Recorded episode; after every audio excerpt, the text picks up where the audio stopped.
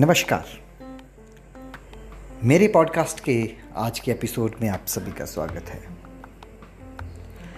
आज हम अपने श्रोताओं के साथ बात करना चाहेंगे पॉडकास्ट के बारे में। कई बार मैंने सोचा कि ये पॉडकास्ट होता क्या है, जब मैं पॉडकास्ट के बारे में जानता नहीं था।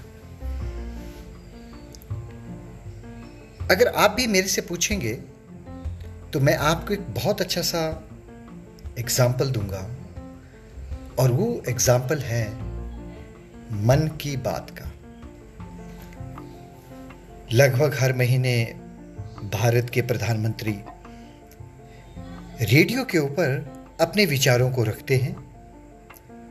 लगभग 25 से 30 मिनट का एक एपिसोड करते हैं, जिसमें वो लोगों की चिट्ठियाँ पढ़ते हैं, सामयिक विषयों के ऊपर अपने विचार रखते हैं।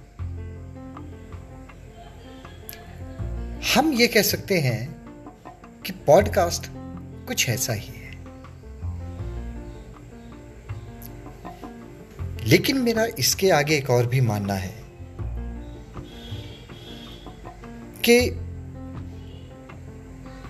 इस कोरोना के पीरियड के दौरान हम सभी व्यक्तियों का जो स्क्रीन टाइम है लैपटॉप देखने का स्मार्टफ़ोन देखने का, ये बढ़ गया है। काफ़ी बढ़ गया है। इसलिए अगर आज की डेट में कोई मुझे कहे कि आप कोई वीडियो देखना पसंद करेंगे तो मैं शायद कह सकता हूँ कि नहीं। मैं थक गया हूँ। वर्क फ्रॉम होम है बच्चों का होमवर्क उसके ऊपर होता है। और भी कई तरह की मीटिंग्स हमें ऑनलाइन करनी पड़ती है। तो एक स्क्रीन टाइम है तो उससे जो बढ़ गया है और उससे हमारे ऊपर कुछ थकावट सी हो गई है। तो अब ये जो पॉडकास्ट है, जिसमें कोई व्यक्ति अपने एपिसोड बनाएगा, कोई अपनी कहानियाँ पेश करेंगे, कोई कुछ और पेश करेंगे यानी कि लोग हमारे से बातें करेंगे।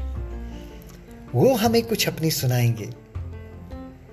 ये भी हो सकता है हम उन्हें अपनी रिकॉर्ड करके उन्हें भी भेजें, ताकि वो अपने आगे आने वाले पॉडकास्ट में हमारे उन विचारों को भी सम्मिलित करें।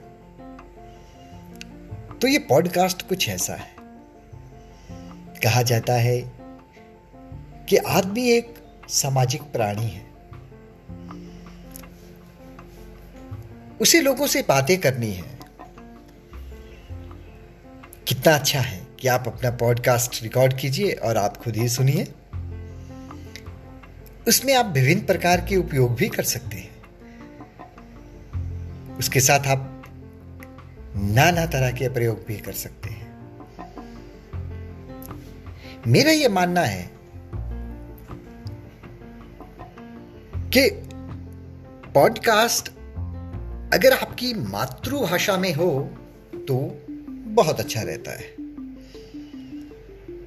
जैसे मैं आपके साथ एक उदाहरण देता हूँ, हिंदी का। हिंदी पढ़ने में थोड़ी कठिन भाषा है। जो मेरा लोगों के साथ एक्सपीरियंस रहा है, लेकिन बोलने में उतनी ही अच्छी है।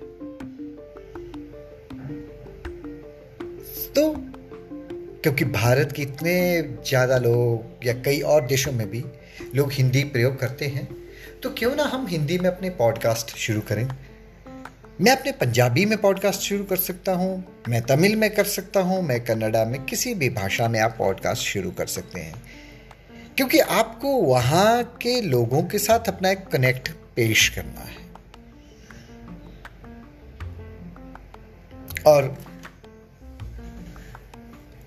रिसर्चेस भी ये साबित कर रहे हैं कि इस लॉकडाउन के पीरियड में रेडियो पॉडकास्ट रेडियो का ही एक रूप है की वैल्यू बढ़ गई है। और हमें, खासकर जो कि अध्यापक हैं वो अपने विचारों को आम व्यक्तियों के साथ भी पहुँचा सकते हैं। यहाँ तक कि उनके छात्र भी उनके विचारों को सुन सकते हैं और पॉडकास्ट एक बहुत अच्छा माध्यम हो सकता है। ठीक है कि हम किसी विषय के ऊपर कोई ऐसे लिखने जा रहे हैं, कोई हम किसी विषय के ऊपर टॉक देने जा रहे हैं तो ये दी जा सकती है। और मेरा ये मानना है कि अगर ये आपकी जो टॉक है अगर उसका टाइमिंग पाँच से दस मिनट के बीच में है, सबसे अच्छा पॉडकास्ट मेरी नज़र में वही है। हाँ अगर ये कोई इंटरव्यू शो है तो थोड़ा टाइम बढ़ सकता है। आप इसमें कुछ गाने भी डाल सकते हैं, कुछ म्यूज़िक भी डाल सकते हैं। मतलब कि आप अपनी तरफ़ से नाना प्रकार की कलाबाजियाँ कर सकते हैं। तो दोस्तों ये हमने कुछ पॉडकास्ट के बारे में जानना चाहा। आपके कोई भी प्रश्न हो, इससे रिलेटेड हम एक नया एपिसोड करेंगे पॉडकास्टिंग के ऊपर। तो आप मुझे भेजें। कुछ दिन इंतज़ार करूँगा आपके प्रश्नों का। फिर हम एक एपिसोड करेंगे डेडिकेटली पॉडकास्ट के लिए।